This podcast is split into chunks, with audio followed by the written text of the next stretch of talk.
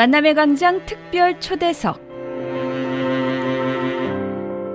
오늘은 미주 사회에서 큰 관심을 모았던 다큐 영화 초선 선택받은 자들이 뉴욕 펠팍 한인 루터 교회에서 상영된다고 해서 우리 감독님을 한번 모셔봤습니다. 감독님 안녕하세요. 네, 안녕하세요. 어, 전우석입니다. 초청해주셔서 감사합니다. 네, 반갑습니다. 네. 네. 영화 초선을 감독하신 전후석 감독님이세요. 네, 반갑습니다. 네. 이 초선이란 영화는요, 한국에서 개봉 당시 때도 많은 파장을 좀 불러 일으켰습니다. 네. 네, 한인 1세대와 2세대 모두의 고민을 뭐 함께 그리고 공감을 불러 일으킨 수작이라고 또 입을 모았었는데요. 이거. 우선 네. 또 영화 초선이 이번에 뉴저지 펠팍에서도 상영이 됐다고 해서 우선 축하드립니다. 네, 감사합니다. 네. 우선 본격적인 영화 이야기를 하기 전에 제가 궁금증이 좀 일었어요. 초선. 네. 이 이름은 어떤 의미를 가지고 있을까요?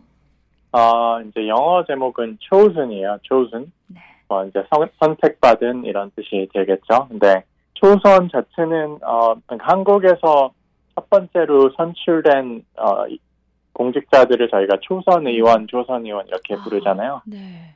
그래서 이제 첫 번째로 선출이 된 한인계 의원들, 그러니까 뭐 영문으로는 이제 뭐 선택받은 chosen 뭐 이렇게 음. 해서 약간 중의적인 어, 제목을 달았고요. 그리고 하나 한 걸음 더 나아가자면은 이제 미국과 한국이 어, 140년 전에 첫 조약을 맺었을 때 네. 미국이 조선을 표기한 철자가 초순이었다고 하네요. 음. C-H-O-S-E-N. 네. 그래서 그런 것들을 좀 중의적으로 다 한꺼번에 표현하고 싶은 마음에 초선이라는 제목을 골랐습니다. 야, 거의 삼중적인 의미가 담겨 있습니다.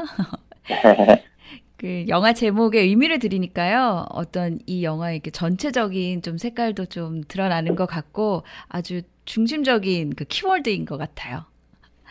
맞습니다. 네. 자, 그럼 이제 본격적으로 영화 이야기를 해보도록 하겠습니다. 음, 영화는 2020년 미국 대선 선거에서 연방 하원에 도전했었던 다섯 명의 재미 한인들을 제가 한 4, 5개월 정도 쫓아다니면서 네. 그들이 왜 정치를 하고 싶은지, 그들이 정의하는 재미 한인 정체성이란 무엇인지, 네. 어, 1992년에 LA에서 있었던 폭동, 음. LA 폭동이 우리에게 어떤 시사점을 남겨주는지, 네. 그리고 그 외에 글쎄요, 뭐 한국도 그렇고 미국도 그렇고 그런 어떤 이념적 갈등 혹은 음. 우리 교민 사회 내에서는 그 세대적 갈등, 네. 뭐 이제 그런 것들이 이 후보자들을 통해서 어떻게 표출이 되고 그럼에도 불구하고 우리가 어, 같이 공존해야 되는 방법이 어떤 것이 있을지 그런 모든 질문들을 던져본 음. 그런 작품입니다. 그렇군요. 사실 우리에게는 좀 낯설을 수도 있는 미국 정치판에 관한 이야기예요. 네. 이 배경이 2020년 11월인데 혹시 그 당시의 배경이 뭔가 특별한 이유가 있었을까요? 어, 당시 미국이 이제 굉장히 혼란스러운 시기였던 걸로 기억 해요. 네. 어, 그때 백신이 나오기 전이었고, 음. 코로나가 미국 전역을 기승을 부릴 때고, 또, 뭐, 성향이 어떻건, 이제 트럼프라는, 뭐, 음. 다소 논란적인 대통령이, 어, 뭐, Asian 혐오 범, 발언을 한다든지 등의 이제 어지러운 상황이었고, 또 당시 조지 플로이드 사건 이후로 네. Black Lives Matter라든지 혹은 코로나로 인한 경제 어, 경제 이슈도 있었고요. 네. 어, 그런 어떤 디스토피아적인 상황에서 어, 공직에 진출하려던 어, 다섯 명의 재미한인이 어떤 면에선 조금 어, 역사적인 여정을 걷는다고 저는 생각이 들었었어요. 음. 어, 그래서 어, 그들을 쫓았습니다. 그리고 당시에 아시겠지만 어, 현재 뉴저지에 있는 앤디 킴 의원이 2018년 당선되기 전까지 네. 이제 미주 역사에서 어, 연방 하원으로 진출했었던 한인은 김창준 의원 단 한 명밖에 없었기에 네. 이렇게 본 선거에 다섯 명이 한꺼번에 출마하는 음. 것이 어, 굉장히 역사적으로도 의의가 있었던 사건이라고 생각했기 때문에 그들을 쫓기 시작했습니다. 그렇습니다. 뭐 공화당이나 민주당이나 이런 당적에 상관없이 또 한인을 위해서 어떠한 영향력을 끼칠 것인가 거기에 대한 또 궁금증이기도 했는데요. 네. 자, 그럼 우리 이제 다큐멘터리에 출연하신 그 다섯 명의 후보에 대해서 한 분 한 분 또 이야기를 한번 나눠볼게요. 네. 먼저 데이비 킴 후보는 LA 타운 한인타운 지역구로 출마했죠. 네, 맞습니다. 최초의 한인타운 출신 연방 하원 의원을 꿈꿨습니다. 맞습니다. 네, 이분께는 어떠한 스토리가 있으셨나요? 사실 데이비 킴이 어, 글쎄요 스포일러를 제가 말씀을 안 드릴게요. 아무튼 어, 데이비 킴이 영화의 주인공 격으로 나와요. 음. 아마 어, 미국 재미 한인의 어떤 정치적 행보를 어, 주의 깊게 지켜보시는 교민분들이라면 사실 다른 네 분에 비해서 데이비 킴의 존재감이 많이 없을 것인데요. 음, 네. 그것은 어, 데이비 킴이 한인타운에 이렇게 출마하게 된 배경 자체가 기존의 어떤 음. 정치인이거나 좀 유명 인사로서가 아니고 음. 어떤 풀뿌리 운동을 바탕으로 한 네. 정말 어떤 사회를 진보적인 어, 가치 에 의해 이제 바꾸고 싶었던 어떤 한 젊은 청년의 이야기가 사실 주를 이루고요. 네. 그 외에 이제 또 어, 사회자님께서 언급하실 뭐 영김이나 미셸 스틸 박 같은 경우는 오렌지 음. 카운티를 기반으로 벌써 다른 여러 굵직굵직한 어, 공직을 기존에 맡으신 분이 어, 경력이 있는 분들이시죠.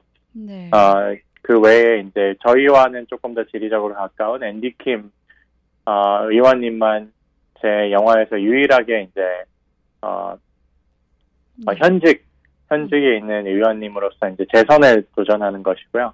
음. 어, 잘 아시다시피 앤디 김 의원은 민주당으로서는 한인 최초 연방 하원이 되셨었고 네. 그리고 재미 한인 이주 역사상 두 번째로 어, 이제 연방 하원이 되셔서 아무래도 조금 더 전국적인 인지도가 있으셨고 네. 이제 마지막으로는 워싱턴 주 네. 이제 타코마에서 이제 벌써 시장을 하셨던 경력이 있으셨던 메릴린 스트리클랜드라는 후보도 어, 음. 이제 한인이자 또 흑인이시죠. 이제 혼혈이라고 저희가 뭐 표현하기도 하는데 네. 어머니가 한국의 어머니시고요. 그리고 아버님이 이제 미국 미군 부대에서 어, 근무하셨었던 이제 흑인 어, 병사신데 네. 어, 그런 어떤 이중적 정체성, 한인 음. 정체성과 흑인 정체성이 혼합된 음. 어떤 그 이상을 초월하는 또 어떤 상징적 메시지를 이분께서 음. 또 어떤 전쟁 신부라는 우리 한인 사회에선 가슴 아픈 그리고 잘 알려지지 않았던 그런 또 개인사를 통해서 어, 공식에 도전하고 싶은 그런 어, 욕망을 또 보여주시는 캔, 어, 후보자시거든요. 네, 네. 그래서 그래서 이런 어떤 굉장히 정치적으로도 세대적으로도 혹은 배경적으로도 인종적으로도 다양한 또 어떤 성적 취향이라는 엘레멘트도 음. 요소도 사실 영화에서 등장하긴 하는데 어, 이런 다양한 우리 재미한인 사회 내에 다양한 사람들이 어떻게 융합해서 다름에도 불구하고 우리가 평화롭게 공존할 수 있는지 어떻게 각자 한인 사회를 대변할 수 있는지를 모색해 본 작품이라고 생각합니다. 그렇군요. 그러니까 이 다섯 한인 후보들의 정치적인 여정뿐만이 아니라 그들의 이 다양했던 배경과 환경까지도 이 다큐멘터리에서 조명을 한 것이지요. 네, 어, 맞습니다. 네, 그렇군요. 자, 우리 영화 초선은요. 어, Asian American 국제 영화제 관객 선정 다큐멘터리 대상까지 수상하셨습니다. 네. 축하드립니다. 네. 네. 아, 네. 네. 그리고 전주 국제 영화제뿐만이 아니라 하와이 국제 영화제도 초청돼서 상영이 되었었죠. 음. 네, 네. 맞습니다. 그만큼 어, 우리가 이제 해외 동포라고 불리고 있지 않습니까?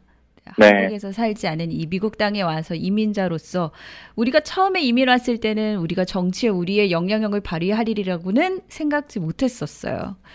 네. 근데 이게 역사적으로 현실이 돼 가는 그 과정, 그 시점을 우리 감독님께서 조명해 주신 것 같습니다. 네, 네. 네. 반드시 필요한 작업이라고 생각을 하고요. 저희가 네. 30년 전에는 LA 복동이 어떤 저희 커뮤니티 내 어, 우리를 각성시키는 하나 결정적인 사건이었다면은 사실 네. 지난 2, 3년간 뉴욕과 아틀란타, LA 등에서 벌어지고 있는 아시안 혐오 범죄가 네. 어, 저희에게 또 다른 어, 경각심을 불러일으키는 음. 그러니까 미국 사회 내에서 이제 아시안계 혹은 한국계가 네. 어떻게 어, 정당성 있는 일원이 되어가는지 네. 어, 그런 과정 속에서 우리가 정치에 앞으로 계속해서 진출해서 음. 저희 목소리를 대변하는 음. 어, 과정이 저는 굉장히 중요하다고 생각하거든요. 그래서 네. 그런 질문들을 던지는 어, 영화인데 사실 그렇게 무겁지는 않고요. 재밌어요. 네. 네. 그게 정말 포인트인 네. 것 같아요. 정치하면은 네. 사실 머리가 아파오기 마련이지만 네. 재밌는 스토리를 또 가미한 이 다큐멘터리 영화를 보면서 우리가 한인들이 왜 정치에 참여해야 하는지 그리고 네. 멀지 않은 과거지만 이 190만 재미 한인 역사와 그리고 현재 미래까지 엿보게 할 수 있는 그런 작품이었다고 생각이 듭니다. 아, 감사합니다. 네. 자, 우리 전후석 감독님께서 이 이번에 이제 영화 초선을 어, 감독해 주셨는데 사실 그 이전 작품도 있었어요. 그 얘기도 좀 살짝 해 주십시오. 네, 뭐, 아, 네, 초선 이전에는 이제 제가 만든 첫 번째 다큐멘터리는 이제 헤로니모라는 네. 아, 쿠바 한인들에 대한 다큐인데요. 제가 어, 그 전에는 어, 뭐 뉴욕에서 어, 전문직으로 이제 활동을 하다가 쿠바에 우연히 음. 배낭여행차 놀러 가서 네. 거기서 우연하게 쿠바 한인들을 만나게 되면서 어, 와 이들이 100년 전에 거의 노예같이 네. 어, 멕시코에 팔려와서 애니킹 농장에서 일을 하시다가 쿠바로 넘어가셔서 거기 음. 혁명에도 참가하시고 또 음. 거기 고위 공직자까지 하신 어떤 헤로니모 임 이문조라는 선생님의 음. 가정을 제가 경험하게 되면서 음. 어, 그들의 발자취를 쫓은 작품이 이제 헤로니모라고 하고요. 음. 그거를 통해서 어떤 좀 인생이 저는 개인적으로 바뀌는 경험을 했고 네. 어떻게 하다 보니까 초선까지 작업을 하게 되었어요. 네. 음, 그렇군요. 네. 예, 저는 이제 이번 이제 영화 초선의 이제 개봉에 앞서서 우선 전우석 감독님을 만나 뵙게 돼서 너무 영광이고요. 또 영화에 대한 아닙니다. 이야기를 들을 수 있게 돼서 정말 좋은 기회라고 생각합니다. 네, 감사합니다. 이렇게 네. 말씀해 네. 자, 영화 초선은요. 3월 25일입니다. 이번 주 토요일이죠. 네, 오후 5시에요. 여러분들 좀 시간 넉넉히 사용하실 수 있으실 시간 오후 5시에 뉴저지 펠팍에 위치한 한인 루터 교회에서 상영될 예정입니다.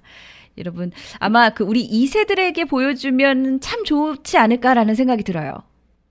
아, 네, 맞습니다. 아, 사실 1세 분들은 1세 분들대로, 2세 분들은 또 2세 분들대로, 아, 각자 사실 직면하는 아, 도전이 있잖아요. 각 세대마다. 근데 뭐 가장 영화의 중심이 되는 어, 서사는 사실 1세와 2세 간의 어떤 그런 갈등 요소거든요. 네. 네, 그것은 비단 영화 캐릭터들뿐만 아니고 아, 저희 한인 이민 가정에 아, 빈번히 일어나는 음. 그런 아, 공통점이기 때문에 영화를 통해서 사실 아, 그것을 반추해보는 좋은 계기가 될 수 있지 않을까 생각하고요. 사실 제가 아, 현재까지 미주 아, 한 50개 번, 50번 정도의 음. 상영회를 진행을 하고 있어요. 한 40개 정도 도시를 돌아다니면서 네. 어, 여러 교민분들도 만나고 대학교 학생들도 만나고 그리고 미국인들에게도 상영을 하고 있는데 네. 다 굉장히 어, 의미 있고 또 음. 재미있는 시간이 어, 되었다는 피드백을 굉장히 자주 받고 있어서 네. 어, 이번 주 토요일 날 뉴저지에서는 아마 거의 마지막 상영이 되지 않을까 생각을 하는데 음. 어, 와주셔서 봐주실 수 있다면은 어, 모두에게 좋은 시간이 되지 않을까 생각합니다. 네. 우리 아들, 딸들, 손자, 손녀, 뭐 친구, 가족끼리 또 지인끼리 사랑하는 사람끼리 손잡고 오셔서 꼭 보시기 바랍니다. 네. 오늘 이렇게 인터뷰에 응해 주셔서 너무 감사드립니다, 감독님. 네, 시간 내주셔서 감사합니다. 네.